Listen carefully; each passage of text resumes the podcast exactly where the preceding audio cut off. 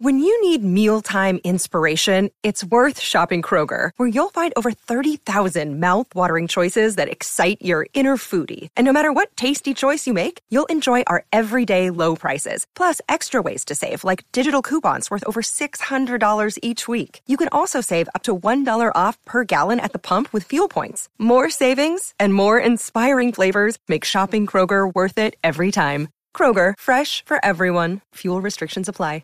Always great to have your company for Dwayne's World. Another big hour still to come. Aaron Finch, retiring Australian T20 captain, to join us a little bit later on the program at his press conference earlier today.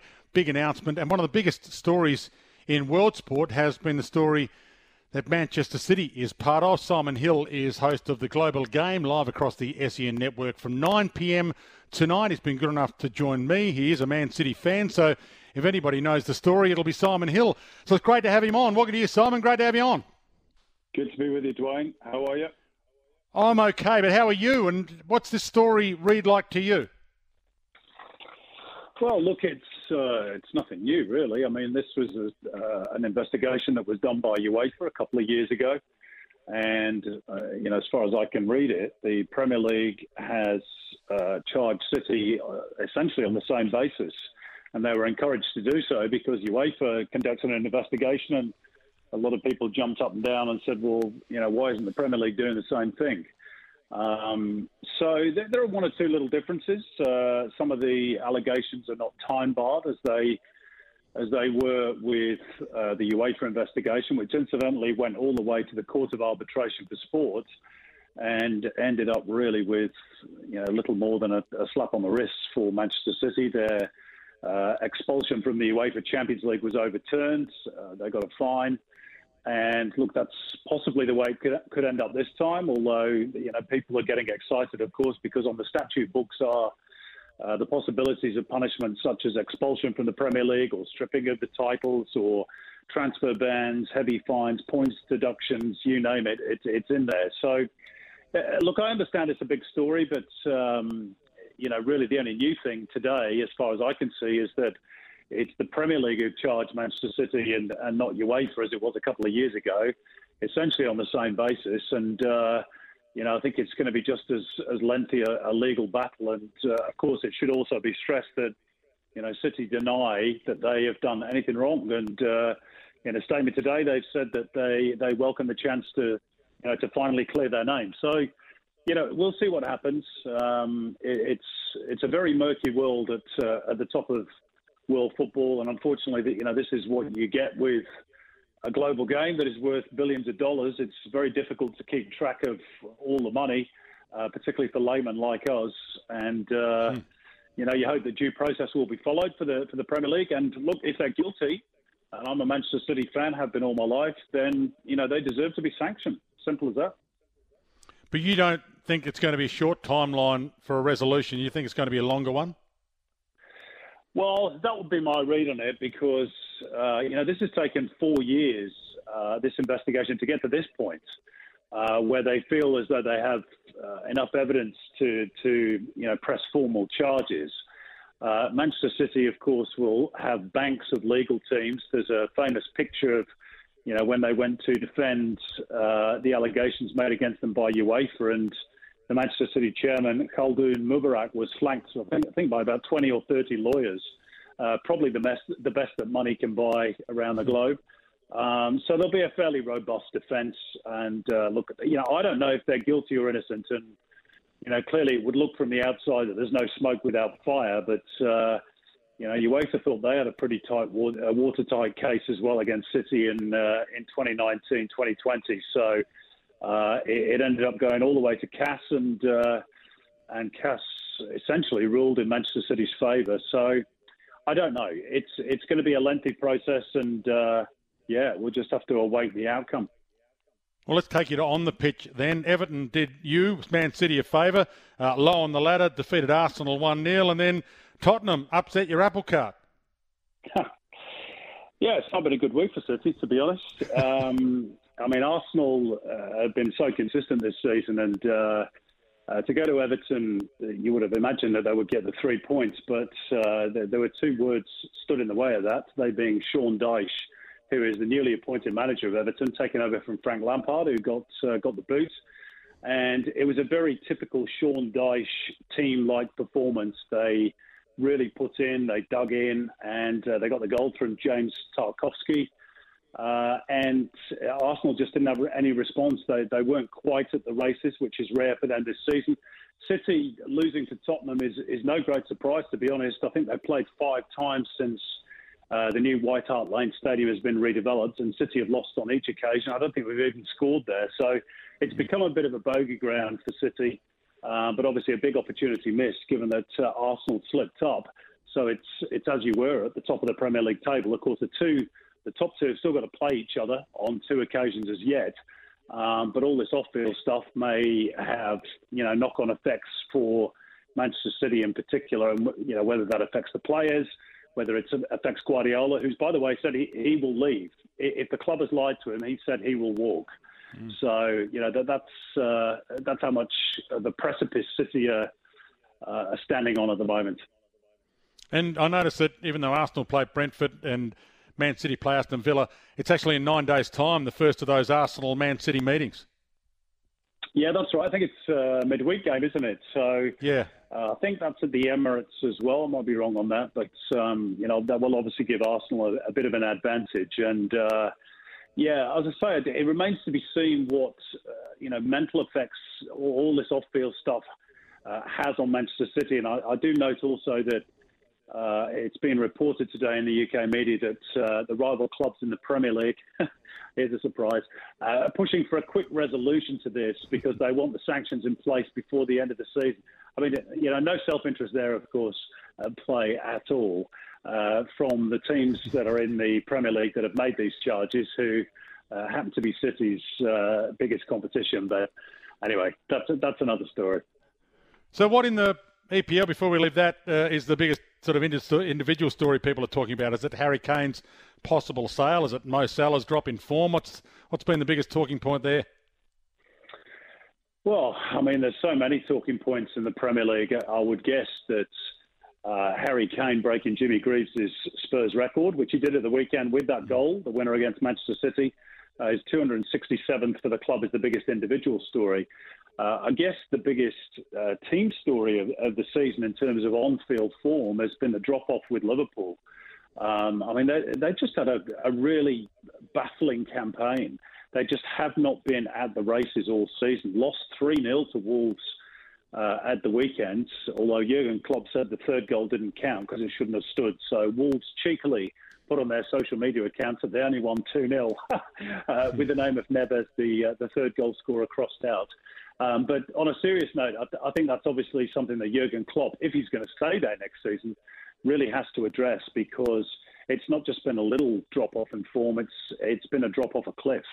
Uh, and you know they're going to struggle to make the Champions League, uh, let alone challenge for silverware this season. So, yeah, that, that's the biggest head scratcher I think for me this season so far. To the A League, uh, Melbourne City after three draws in a row bounced back big time.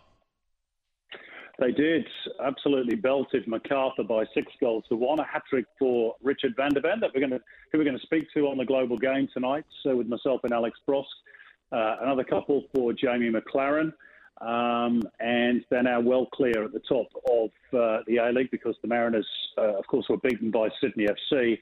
It's it's going to take a very good team to stop Melbourne City, and of course, Rado Vidosic has uh, been given his reward. He got uh, the head coaching job on a full time basis in succession to Paddy Kisnorbo this week as well. So congratulations to him. It's a, probably a no brainer to be honest. You know, it wasn't broken, so why fix it? And is that true of you know as it is in a lot of sports? Uh, stability in a club helps. You've been talking about where the Man City has been sort of knocked off a little bit with the doubt in this investigation. Well, Melbourne City now with the stability only going to enhance their chances. Well, yeah, I mean, obviously, continuity is important. Um, and Rado Vidosic has been around the club for a long time. He, he knows uh, what uh, the, the, style of football they play, he knows the players. Um, I guess the only instability it creates is uh, the changing coach with the women's team because that was Rado's job before he took over initially on an interim basis from Paddy Kisnorbo. Uh, strangely enough, his son Dario Vidosic has taken over the, the women's team, so uh, maybe there won't be too much instability there. I, I, guess the only thing you can say about Melbourne City, and again, sorry to keep harking back to the uh, you know the top story, but they are also part of the City Football Group, who yeah. of course are very very heavily involved in in the running of uh, the A leagues via the APL. So whether there's any uh, knock-on effects, I'm not for a minute suggesting that there is any financial impropriety in Melbourne City, by the way. Um, but you know the ownership uh, group is the same, and um, yeah, I guess that could uh, lead to questions being asked about uh, their involvement in football in Australia as well. Speaking about questions being asked, you've got the FFA CEO James Johnson on the show tonight. I understand. We do, yeah. We've got a, a chat with James Johnson coming up uh, about a whole range of matters, uh, specifically the National Second Division. of course, the governing body mm. asked for expressions of interest from clubs around the country this week, uh, with a view to that uh, competition starting in early 2024. Uh, there's also the issue of uh, Graham Arnold's new contract, and of course the FIFA Women's World Cup, which is coming up in a few months' time. So a fair bit to get through with uh, with James tonight. And who is the front runner for the next A League franchise or two A League franchises? Uh, we're talking about the expansion of the BBL and the NBL. You've been talking about expanding the A League and having the second division for a while. Who's the front runner at the moment to land a new franchise at the time that it gets the gets the tick? Well, it's a good question, and um, you know, a lot of people, probably myself included, would prefer uh, the expansion clubs to come from uh, existing outfits via a national second division. But given that, you know, that's going to need a few years to bed in, and I'm aware that the A League men's competition want to get up to 14 clubs as soon as possible, and I completely understand that because you want a proper home and away season 13 home, 13 away, 26 games in total. Uh, now, what I'm led to believe is that uh, Canberra and Auckland are the mm. two preferred cities. I, I, don't know if that's 100% correct. That's only what I'm hearing.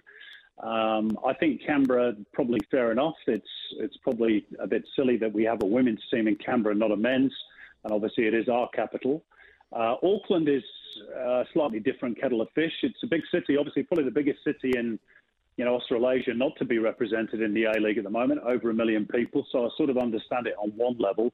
Uh, should we be going to New Zealand for a, for a second club? I, I, don't know. I think there's a lot of people in Australia would probably be uh, against that. Personally, I would prefer to see a second club in Queensland. I think the size of that state, the amount of players there are in Queensland, I would prefer to see uh, a second club there, and specifically to, to give a real big challenge to Brisbane Roar uh, who could certainly do with that at the moment. So uh, that would be my choice, but uh, yeah, I d- I don't make those decisions, unfortunately. Above my pay grade, Dwayne. No, but you're above mine, so that's why I ask you the question because you know more about it than me. What I do know is that I'm not sure it did the NBL a favour having the New Zealand Breakers win. I think it was three championships in a row or three in four years. So we've got our competition here. I'm a bit fearful. It might never happen, but if Auckland and Wellington made the grand final, it would sort of it might not be great for the A League. Is that wrong?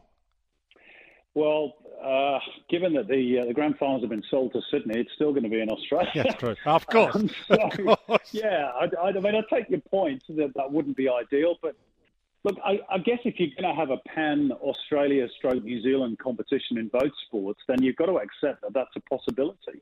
Hmm. Um, whether that's the right, uh, you know, path to pursue or not, that's up for for other people to decide. Uh, as I say, in terms of the you know the population base, maybe the commercial growth, which you know clearly is, is obviously a priority for a lot of sports uh, these days. I, get why they would be thinking in those terms, but um, in, terms of where the competition should go, and this is I stress it's only my view. I, I think we need a second team in Queensland, and uh, specifically to provide some competition for Brisbane Roar, who have underperformed as a club on and off the pitch for, for quite some time. But um, you know that's that's only me and uh, my view. I can tell you here and now won't make one iota of difference. Uh, don't underrate your opinion, Simon. uh, you've got the boss on the program tonight. Make sure you throw it at him. Great to have you on. I'll be listening tonight. We look forward to talking to you soon. Cheers, Dwayne. All the best. Simon Hill, uh, the voice of world football, host of the Global Game live across the SEN network from 9 p.m. tonight. So you heard what Simon had to say. We'll take a few of your calls after the break. Still got a double pass to Southeast Melbourne Phoenix's final this Thursday against the Perth Wildcats, the first ever home final in franchise history. Tickets are still available at Ticketek, but we've got a double pass to give away. Um, the next franchises, I mentioned it yesterday with the BBL. Um, there is thought that the the BBL should have a New Zealand franchise or two in it. But there's also this thought that maybe Geelong should get a BBL franchise. I mentioned yesterday that it wouldn't surprise me if Geelong cl- tries to lure the Renegades to play more home games, or at least tries to get the Renegades to be based in Geelong. But the next franchise for the BBL should it be New Zealand? The next franchise for the NBL just had a chat to Tommy Greer about whether it would be a Tigers coming back in. Simon Hill has just told us that an existing uh, A-League or an existing soccer club in Australia would be fantastic to bring straight in rather than creating a new franchise, even though he supported a second team out of Brisbane. Your thoughts on all of that? 1300 736 736. If you've got a thought, is the open line number, or if you can't dial the number, 0433 98 11 16. Send through a text on the Tempur 40 Winks text. And Aaron Finch still about 15 minutes away, so your calls until then.